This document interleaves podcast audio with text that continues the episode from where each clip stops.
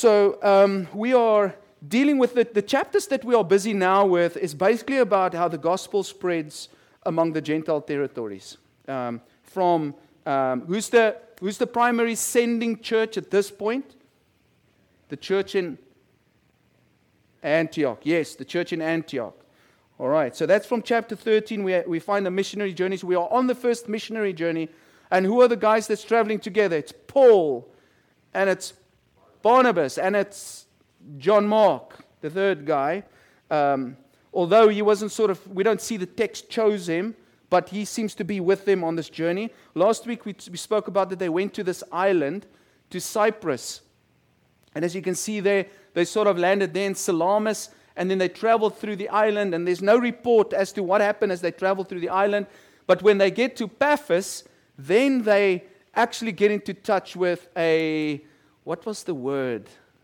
He was some type of official, I forgot what this, proconsul. He was a Roman proconsul, and he had this buddy of his that was a hybrid Jew, pagan type of sorcerer type of deal. And go read that story, it was wonderful. And so they had great success there uh, on the island of Cyprus. Obviously, who came from that island? Barnabas. So I think it was fun for Barnabas to move through the territory over there. So, where are we going tonight? Um, we'll be looking at the next stop if you look on the map over there, and we'll, we'll get to that in a second. But before we get there, I can just share that with you while we are here. They're going up to Perga, and then they're going to Pisidian Antioch. So, there's two Antiochs in the book of Acts. And it, the other one is called the Syrian Antioch, and then this one is called the Pisidian Antioch. But generally, I think the New Testament just refers to Antioch. Um, let's look at some questions here to start off with. How do you feel about people who constantly change their minds? Yes, you like it. I like it when people constantly change their minds, especially your wife. tonight, tonight you get in the house and the temperature is set at 60 degrees Fahrenheit. Tomorrow you get in there and it's 70 degrees. And you're like, did your thermostat, your bodily thermostat, break yesterday or today? You know, there's constant changes. Do we like consistency or do we like changes? Um, how often do you have conversations with, with people just about them? This is a tricky one. Very tricky. Because generally, what do people want to talk about? They want to talk about themselves. We like talking about ourselves. We don't talk about others. This is a, I want you to pause for a moment and think carefully about this. How often do you say, hey, you know what, I'm going to go talk to that guy and I'm going to talk to him about what he wants to talk about, not what I want to talk about? Thirdly, will you do anything God tells you to do? That's a personal one, deep one. Fourthly, what contribution have you made to your generation so far? we were with these people now in, in Albany, and she's uh, the lady is a Linn County mental health agent or whatever. So if there's something going wrong with some person on the street, she gets called in and she needs to decide does this person get locked up, go see a psychologist, or be left alone? And I was thinking about this question because I, I prepared this last night. I was thinking, she's making quite a profound contribution to her generation because she's really getting to the grit of the difficult stuff of society. She gets in contact with people who are really broken and she tries to make their lives better. And so I'd say, well done. You're adding some value to people's lives in your generation. What contribution have you made to your generation? Um, what do you honestly, how do you honestly believe you will make it to heaven one day? And we've spoken about that a lot. We spoke about it this morning in the sermon, and I think it's hard for us to wrap our heads around it. It just doesn't sit well. But how do you believe you get to heaven really? We'll talk about that. Can you see a difference between contemporary religion and Jesus? Those of you who don't know what contemporary means, it's current, now. Religion of today. How does religion of today look different than Jesus? What's the difference there? All right. Let's go. Let's read the text together. What I'll do is we can read verse by verse and then I'll just make a few comments. Um, so tonight we're going to do a bit differently than usual. And then at the end, I will just make a few observations and we can discuss it if you want to talk about it and just some things that I pull out of the text. So, Acts chapter 13, verse 13. From Paphos, Paul and his companions, oh, there it is on the screen, sorry. From Paphos, Paul and his companions sailed to Perga in Pamphylia when John, where John left them to return to Jerusalem. Let's just recap quickly what the map looks like, um, just so that you, you get, get it there. From Paphos, Paul and his companions sailed to Perga in Pamphylia when John left them to return to Jerusalem. Now, um, according to Acts chapter 15, if, if you want to, you can just switch over quickly there to verse 38. I don't usually like doing this because I, I just want to stick to the, to, to the thought here, but if we go to verse 38 of chapter 15, it says there, um, but Paul did not think it wise to take him, talking about John Mark, because he had deserted them in Pamphylia and had not continued with them in the work. So Paul seems to be, we don't know what happens here in Pamphylia, but uh, John Mark decides he's going to go off on his, on, on his own tangent. I, the, the scholars say they don't really know what happened, but it seems like if you go read chapter 15, somehow or another, John Mark had deserted them according to Paul's view. Um, and I was thinking, yeah, perhaps this is something that happened, and you know, because it seems like if you go read the text, Barnabas is like, yo, let's keep John Mark, and Paul's like, no, we don't keep him. So Barnabas seems to be a more gracious and tolerant type of person. As to uh, in regard to Paul, Paul is more like, no, you dropped us before, um, you, are not going to uh, go with us again this time. I took the boys uh, two days ago, three days ago, I can't remember. Yeah, the weeks just fly by like this, right? I, I, don't even know sometimes what day it is. The only thing that helps me to know is Sundays I'm standing preaching. So the boys want to want to go swim, and Neo's like the whole time, I want to go run with you. I want to go run with you. And um, that's the only time in your life where you want to go run, right? Where you've got natural energy. Only time where it's like super exciting. Like he, he can't sleep because he's going to go run with his dad tomorrow. So they, uh, the family drops me and, and Michael off. Um, where's, where's this cemetery? It's close to the cemetery. Or here next to the lake, Foster Lake. I don't know what it's called, but a small one there. They drop me off there, and then we're going to run to Lewis Creek. Now, to be honest with you, when he started running, we're going to start. I didn't know it's like 3.2 kilometers, two miles. Now, for these little boys, that's quite a distance. But in any case, I, I said to them, now, I, I knew, I know he's like, he, he, just strides through the air. He's got a, he's, I need to put him in touch with you, brother, because I think he's got a natural talent. You know, he just moves. And Micah's like, yeah, he's going to run. But Micah runs with bricks on his feet. So I, I, I, I pause him for a moment and I say to him, listen, dude, pause. I want you to know we're going to start running here and we're not going to walk again until we get there. I want that to sink in. And you need to think carefully about the decision you're going to make now. The Bible says your yes must be yes, and your no must be no. And my boy, it's okay. It's okay if you say no. But let me tell you this if you say yes, you're going to go all the way and you're not going to stop. And you could check, he's like thinking twice. Oh my goodness. And he said yes. And he ran all the way. And I think I've seen through my life that is an incredibly important principle that when you sign up for something, you finish it. We had the boys in wrestling, and there was a mother. That, you can see the kid, like he gets onto the mat and he's just crying. He's like scared this kid that's gonna, is to break him, you know? He doesn't want to be there.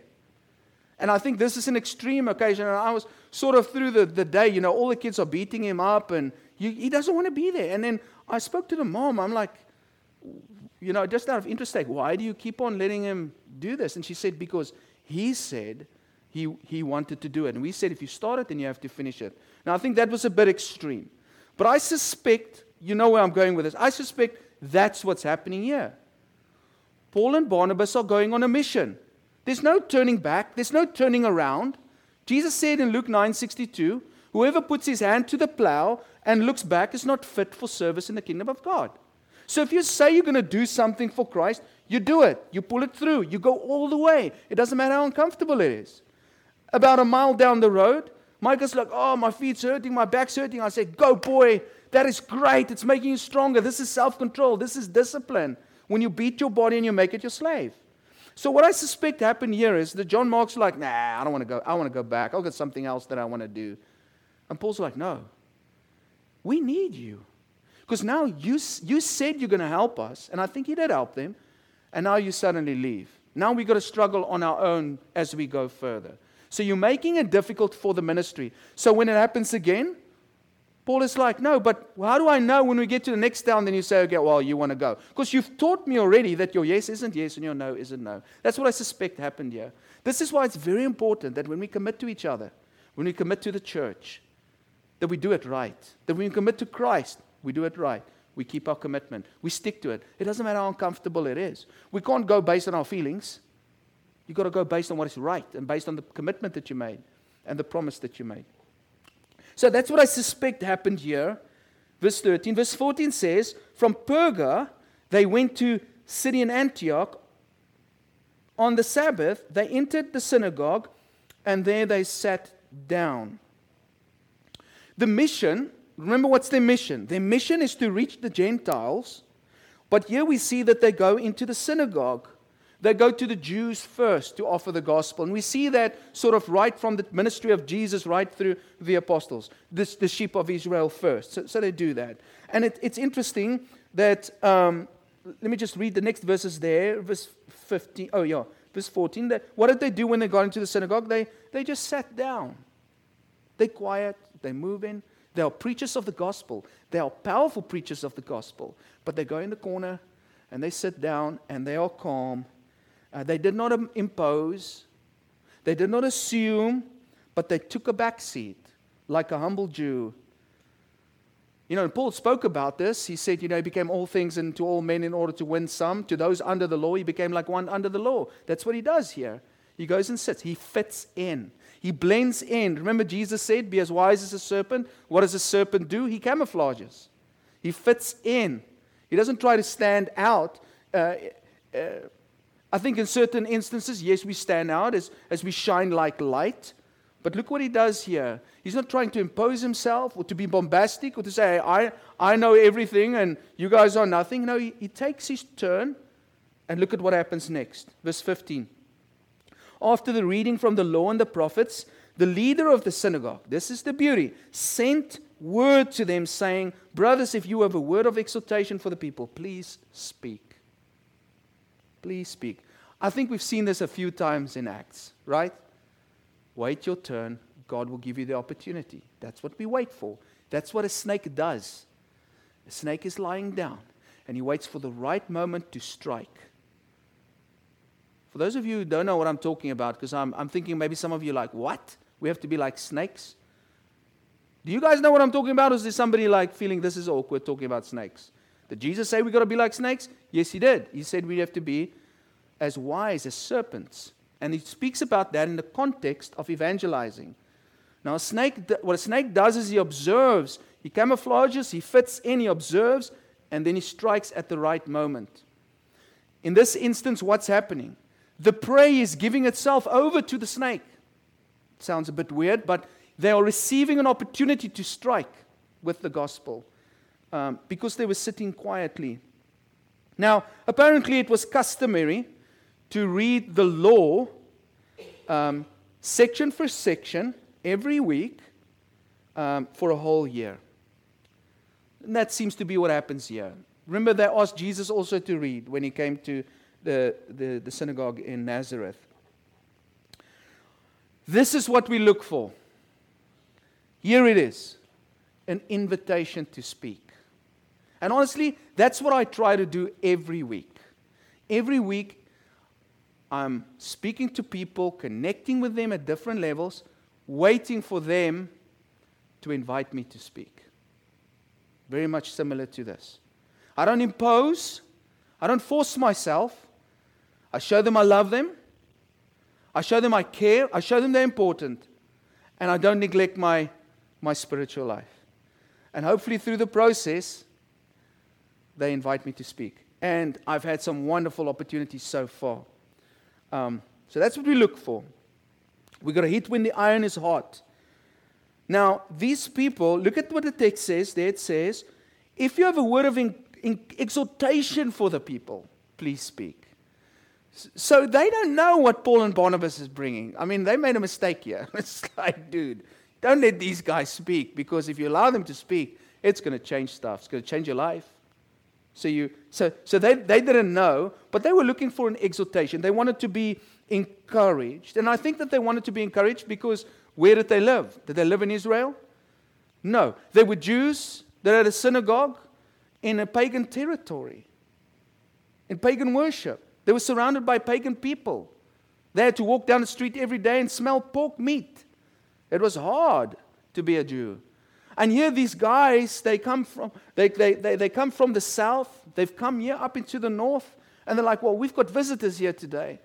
Oh, it would be so encouraging to hear what you've got to say, to encourage the Jews, the diaspora, the, the Jews spread out over, over the, the, the pagan lands. So perhaps some of these people were missing Jerusalem.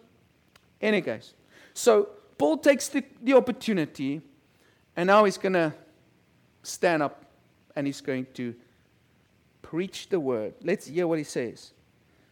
Standing up, Paul motioned with his hand and said, Fellow Israelites, and you Gentiles who worship God, listen to me.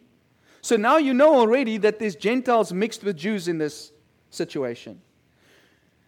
Obviously, worshippers of God, meaning uh, probably proselytes, but people who respect the God of the Jews, right? The God of the people of Israel chose our ancestors. He made the people prosper during their stay in Egypt. With mighty power, he led them out of the country that country. For about 40 years, he endured their conduct in the wilderness, and he overthrew seven nations in Canaan, giving the land to his people as their inheritance. All this took about 450 years. After this, God gave them judges until the time of Samuel the prophet. Then the people asked for a king, and he gave them Saul, son of Kish.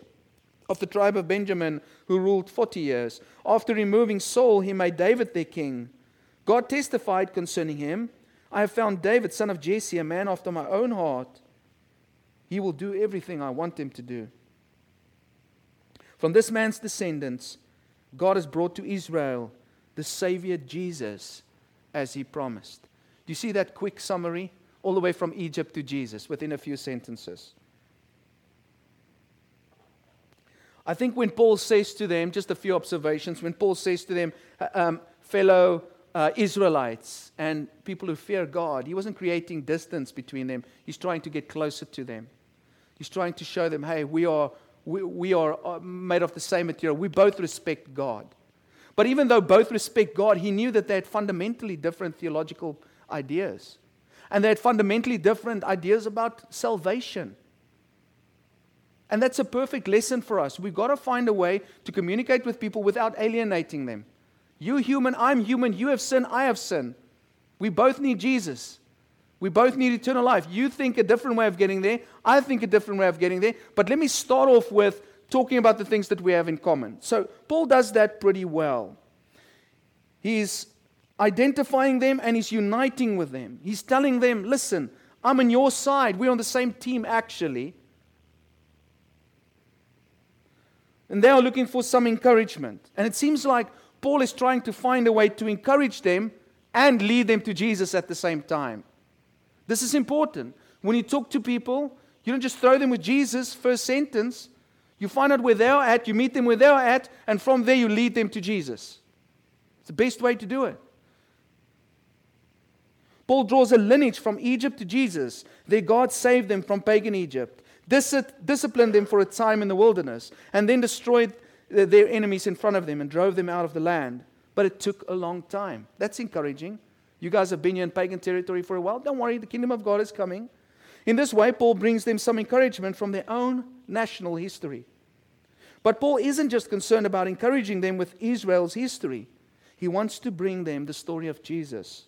So he picks names of historical leaders that he knows that they would respect.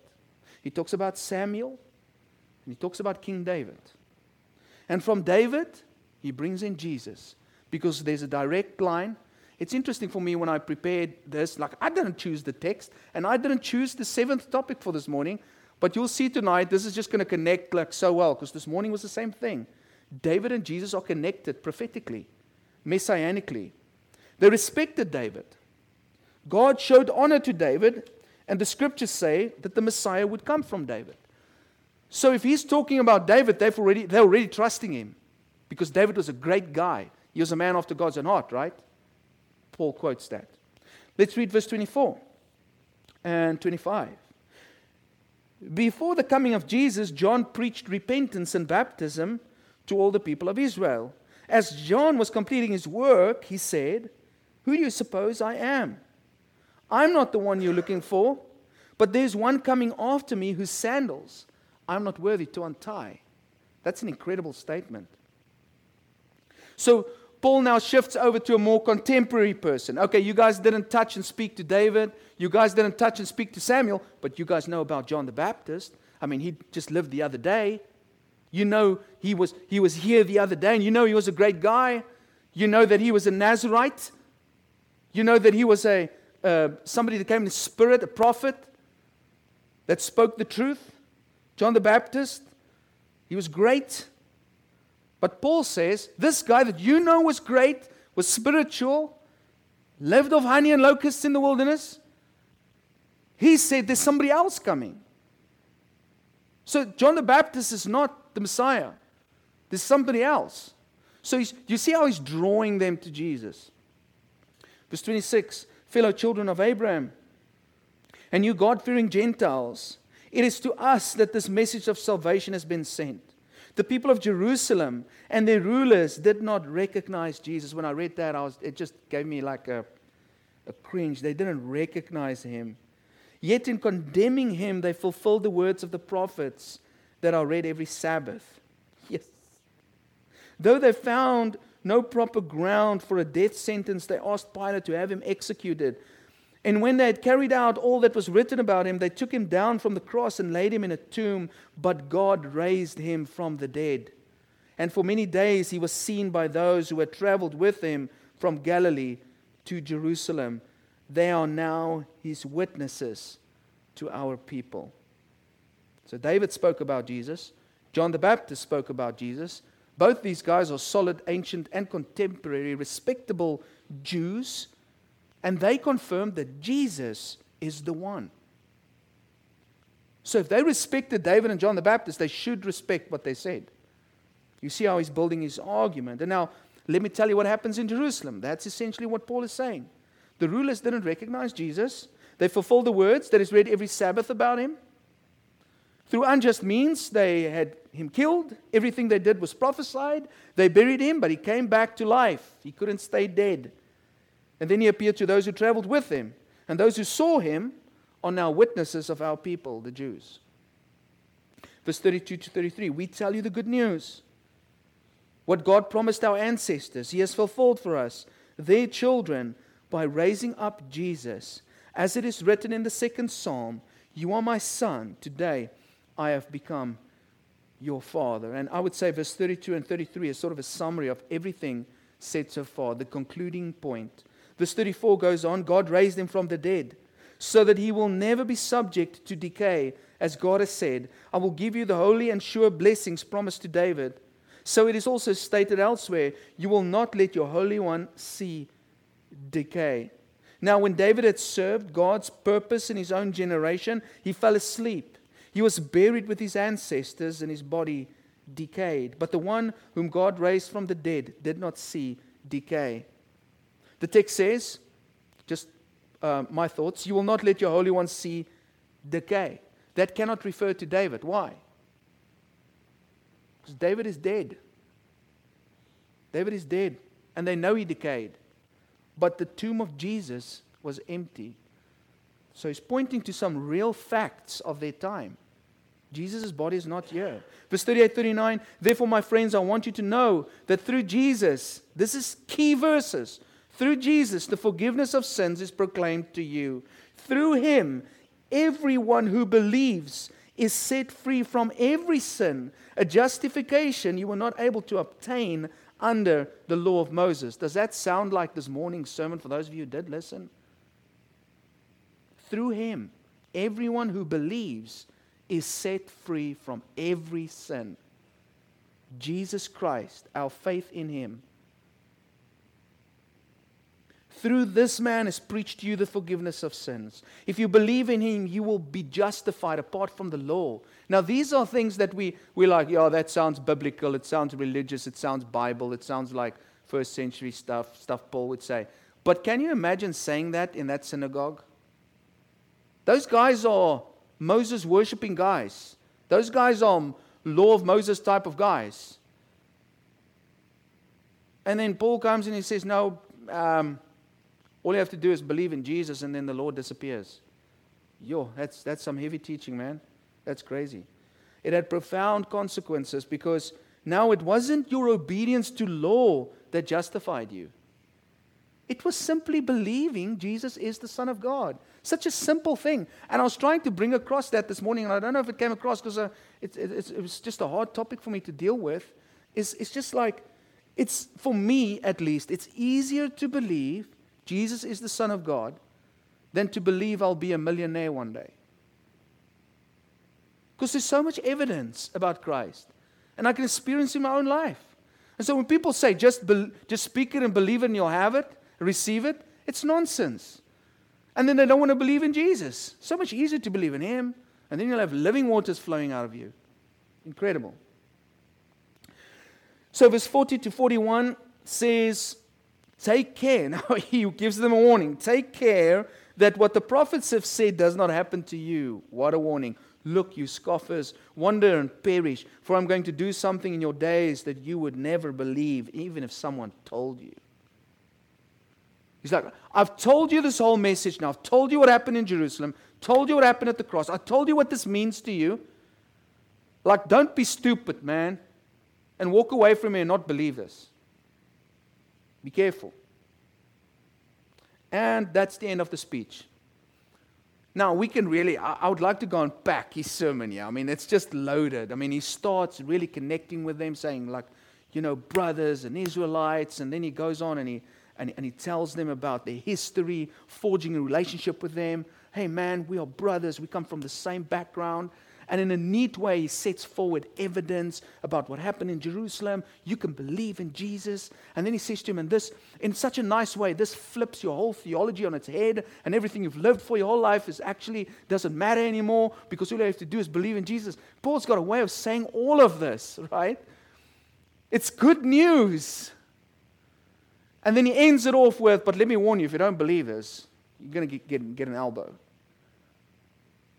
He's, he's a perfect writer. Maybe that, he's a perfect thinker. He had skill and ability. Wow. I enjoy this guy. He's interesting. Speech is done. Verse 42. As Paul and Barnabas were leaving the synagogue, the people invited them to speak further about these things on the next Sabbath. When the congregation was dismissed, many of the Jews and devout converts to Judaism followed Paul and Barnabas, who talked with them and urged them to continue in the grace of God. Wow, good job, Paul. What do you guys say? Seems like he did a pretty good job. He was well received. Well received. They accepted the message. They, they, they encouraged him to continue in the grace, to continue preaching. And they say, hey, dude, can you please come back next week? I'll be honest with you, I don't think they thought it through properly. You know, they had to go home and think through it, and that's what we're going to see in this text. Because it sounds, you know, sometimes a message, when you hear it for the first time, you don't think about all its repercussions. You don't think about all the consequences. Sometimes you need to simmer on something first a little bit. That seems to be what happens here. Verse 44 and 45. On the next Sabbath, almost the whole city gathered to hear the word of the Lord. When the Jews saw the crowds, they were filled with jealousy. They began to contradict what Paul was saying and heaped abuse on him. Do you see how things change in one week? Everybody's happy. They leave the synagogue, everybody's happy. The next Sunday, the whole, what did these people do when they heard the message of the apostle? They went and spoke to people. Hey man, here's good news. We have salvation by believing in a guy who lived in Jerusalem and was resurrected. The Messiah was actually here. Good news. And the guy's like, What? Come Saturday. The guy's are going to preach again. And you can come hear what they say. It's incredible. It lines up with the scriptures, it lines up with John the Baptist, with the prophecies about David. It's incredible. It's real good news. God has finally spoken to us. The Messiah is here. But there's a crowd of people who don't like what's happening. You know who they are, right? Same guys. The guys who want the shine to be about him. And you know what's interesting? They were filled with jealousy. They weren't interested in the truth. If they were interested in the truth, they wouldn't have been jealous. They were interested about the attention that the apostles were getting, and they were no longer getting that attention. Sad. And it says that they were contradicting the teachings of, of Paul. And look at what it says. And it says they heaped abuse on them. It's interesting how it goes. It's interesting how it goes. They, they make Paul the enemy. Paul isn't the enemy, the message is. And you don't want to accept it. The message is. Verse 46 to 48 Then Paul and Barnabas answered them boldly. We had to speak the word of God to you first. Since you reject it and do not consider yourselves worthy of eternal life, we now turn to the Gentiles. For this is what the Lord has commanded us I have made you a light for the Gentiles, that you may bring salvation to the ends of the earth. Can I quickly take my gloves off, just quickly, just for a second? You promise to love me still, you know? And luckily, it doesn't, it doesn't apply to you guys, but Sometimes, you know, this is some of the things that I wrestle with. I think to myself, do I go spend two hours with somebody that's been a Christian for 40 years and still behaves like a baby in Christ? Like somebody that doesn't know Christ at all, who has no fruit of the Spirit in their life? Or do I go spend two hours with somebody who knows nothing about Christ? Which is the better option? For 40 years, this guy knows the word, but he rejects it. 40 years. Sometimes I think this is exactly what happens here. The Jews had the prophecies, they had the blessings of God, they had the love of God, they had the scriptures. When Jesus comes, they reject him.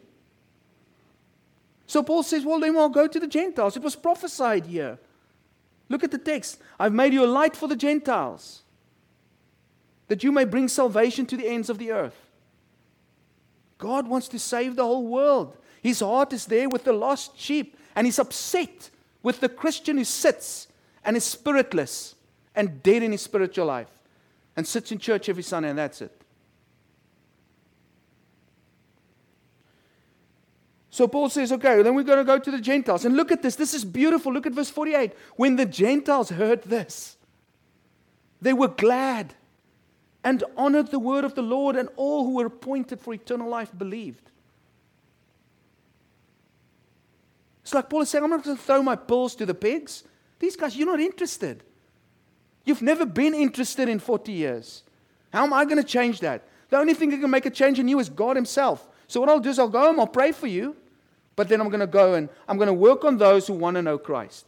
I'm going to work on those who are lost and broken and who is a little bit more hungry for the truth and those who actually want to change their lives. And look at this beautiful thing. And the Gentiles are happy. This is incredible. Paul is actually saying, like, we feel like outcasts. You know, Gentiles felt like, sort of, they felt like half bred Jews. They didn't feel like they're really part of it. I don't think, I think they experienced a lot of marginalization. And Paul's like, I'm going to dedicate my time to you guys and to your family members. And they're like, yeah, super. Verse 49 The word of the Lord spread through the whole region. But the Jewish leaders incited the God fearing women of high standing and the leading men of the city. They stirred up persecution against Paul and Barnabas and expelled them from their region. Here we go. This is classic, classic. Let's kill the messenger. Let's chase away the messenger. Verse 51 So they shook the dust off their feet as a warning to them and went to Iconium. Verse 52 And the disciples were filled with joy and with the Holy Spirit. Look at this beautiful verse. Verse 49 The word of the Lord spread through the whole region. See, you, do you see what happens here? It's, it's a very interesting situation. They take the guys that preach the message, but it's too late. The damage has already been done. They'd already preached the gospel, and they try to stop it. So they throw out the guys, they throw out Barnabas and, and Paul, but the message stays behind and it spreads. It's too late. You can try take on God's servants. You will always lose. Be very careful of opposing preachers of the gospel. You're fighting against God. That's what we see here. And what do they do? They just shake the dust off their feet. The Jews taught uniformly that the dust of the Gentiles were impure and was to be just shaken off. To shake off the dust from the feet, therefore, was a significant act, denoting that they regarded them as impure, profane, and paganish, and that they declined any further connection with them. This is hardcore. These guys, Paul and Barnabas, are cutting themselves off from these Jews. I'll be honest you, I find that very hard. Like, I don't like cutting off from people, but I'm starting to realize sometimes when people don't want to respect God at all, there comes a line that you have to draw. These guys are drawing a line saying, We reject you. Since you reject God's word, we reject you. Crazy. All right. That's the text. A few observations from me. And I touched on it. And these are my words, remember? These are fallible. I'm just trying to put in words what I learned. The work of evangelism is to work for the invitation to speak. It's to put the effort in for that moment where the person says, Yes, I want to hear what you've got to say. Sometimes it takes 100 hours to get to that invitation. Sometimes you've got to travel over land and sea to get that invitation. They came to the synagogue to listen first. Philip came to the eunuch to listen first.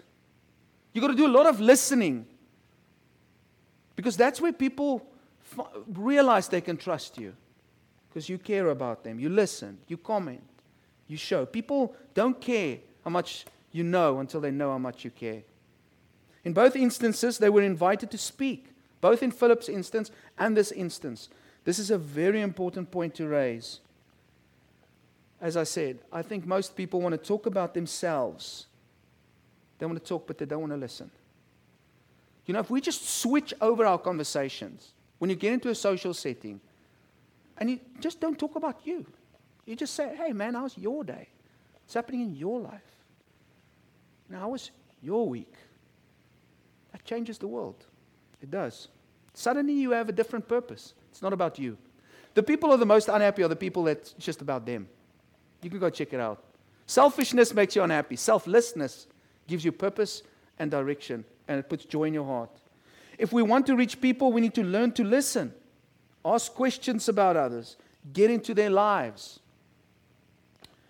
I'll give you uh, two examples just quickly of in, in my life, and you might have examples in your life. You know, I just quickly thought about an example. So I put a um, little um, Connie allowed me to put a little free advertisement in the newspaper, and I asked if there's anybody in town, town that would like to go cycle with me. And this, a few people phoned, but this one, one gentleman phoned, and he said, Yeah, he'd like a cycling buddy. And so he rides an recumbent. And so we started riding together. And on the first ride, I picked up that he's an atheist. He believes in some type of consciousness. And, and But I must be honest, I'm a little bit stupid because now I go on this ride with him and we're on the other side of Brownsville and there's wind coming from ahead and I want to hear what he's saying because I'm doing this to connect with him. I'm, I'm, I'm doing this so that I can have that conversation with him. To be honest with you, I don't feel like going to cycle there at 10 miles per hour. I want to go faster than that. And I want to go by myself, at my own pace, at my own time. Now I've got to go at his time. I've got to work my schedule around it. It's a high inconvenience. But I'm riding with him. And I want to hear what he's saying. But I'm scared about the cars because I'm riding next to him. And I, I look back. Oh my goodness. And as I pull back, I wobble. Whoa, whoa, whoa. I wobble into him. I smash into him, smash over him. And he's like this crazy South African dude. Yes, and I've got roasties on my hand, and my whole back wheel is bent. I had to phone Alfreda to come fetch me. What an embarrassment. But he He's like, I said, Are you okay? Are you okay? Because I feel like I destroyed the guy's life. And, and he's like, He doesn't answer me, he doesn't answer me. I thought he had a heart attack. And, but he wanted to just check if he's got any holes in him. So he was 100%. Now, that was a cool experience. I thought I'll just share that with you. But I'm going with this guy. I'm trying, I'm trying to connect with him. I'm working. That's, that's work. I don't want to, you know, if it was about me, I'd be here at home. I'd do something at home on my Saturday. I would wash the car, or I'd, I'd be watching a movie or something. Why am I doing? I'm doing that because I want him to know Christ. God put him across my path. So if I'm going to go ride a bicycle to hopefully be invited one day to a conversation, which happened, by the way, you know, I can sow seed into his life, and that can change his life forever. So it's work. That's what evangelism is. It's just that being normal, riding a bike with somebody. I thought he'd never ride with me again. I thought that messed up everything. Next week, you in for a ride? Yes, you trust me again. Okay, I'm coming. Then I get to his house, and his wife makes me a nice sandwich, and I get to talk to her. And she worked in the casinos in Reno. She was a blackjack dealer. Very interesting stories. Anyways, the work of evangelism is to work for the invitation to speak. And it takes a lot of effort and a lot of work to connect. Yo, I'm going on long tonight. A person after God's own heart will do whatever God wants done. Jesus said, If you love me, you will do what I say. And you know where I take that from? I take that from from old David, right? A person that impresses God is not a sinless person, but a repentant person, like David was. Because I always look at this like a man after God's own heart. How could David have been? Well, when God confronted him, he repented. He fell many times. He was a bad father in many instances. But whenever he was confronted with God, with what God wanted, he did it without hesitation. Secondly, the sequence of life seems to be this serve your generation, die, and decay. How fun is that? What are you looking forward to the most? Serving your generation, dying, or decaying? The most exciting part is serving your generation. Death and decay is waiting for us. We only have now. You could live all of this life for yourself and end up unfulfilled, bored, and dead in any ways. Or you could sacrifice all of yourself for as many people as possible in this generation and die a happy and fulfilled human being and then decay and then be raised to life forevermore. The more you strip away religion, the more the religious will persecute you. Let this sink in. The more you strip away at people's religion, the more they will hate you. That is essentially what happened. Let me just define what I mean by religion. When I say religion, I hope you know what I'm meaning. I'm meaning spirituality based on man's teachings, works based religion, traditions of the fathers. When these apostles came into town, they brought a message of liberation from law. But the lawmakers didn't want to hear the message because they lived for the law, even though they couldn't keep it. The message of freedom in Jesus diminished their religion that they loved more than God. And the same thing happens in contemporary churches as well. The moment you take on the traditions because it doesn't line up with Jesus, people dislike you. And that's a challenge. And so, uh, you know, as, as, as God's people that have been Christians for a long time, we have to calibrate ourselves with what Jesus says, nothing else. Jesus is our calibrating tool. And then, lastly, people who believe in working for salvation are not worthy of salvation. I don't know if you picked it up in the text. Paul says to these guys, since you reject God's word and do not deem yourself worthy of salvation. So I went to read up a little bit on that because that doesn't, you know, doesn't, it, it sounds strange. You don't consider yourself worthy of salvation. Might be a little bit of a difficult statement that I'm making, and perhaps it's not perfectly true, could have been said better perhaps, but I try to state, state it in a way that, that makes the point that I think Paul is making. Paul made it clear in verse 39 that a person is justified through faith in Jesus, not the law of Moses. You can go check it out, verse 39. Later on, the Jewish teachers refused to accept this teaching. They rejected it. And what, in essence, they are saying is this we will rather work under the law of Moses and trust in our own righteousness than simply believe in Jesus as the Son of God. We choose works over Jesus, faith in Him. And so they disqualify themselves from eternal life. Here's why because they assume they are good enough to get it. That's the problem. The moment you think you're good enough to get to heaven, you disqualify yourself for it. Because your salvation is based on your own works and not your trust in Christ. That's what I mean by that statement. That's why I asked the question Are you sure about how you get to heaven? We have to be clear about this. I'll repeat that. They disqualified themselves from eternal life because they assumed that they were good enough to earn it. The moment you think you can earn salvation is the moment that you are unworthy of it. Salvation in Jesus Christ belongs only to those who trust Jesus solely for what he did on the cross. And you might say, okay, well, how do we make sense of this? And I think this is what we battle with. This is what we battle with. Okay, but so as a Christian, does it mean that I must do nothing? That's not at all what it is. Salvation, let me say it like this works, how do they say it? Works are the fruit of salvation, not the root of salvation. Do you get that? Maybe that's a nice way to say it. Of course, we work. Of course, we give everything. Of course, we sacrifice our bodies to the flames, but we don't do that to get to heaven. We do it because we love Christ. We live for Him, and we are going to heaven, and He gave Himself for us.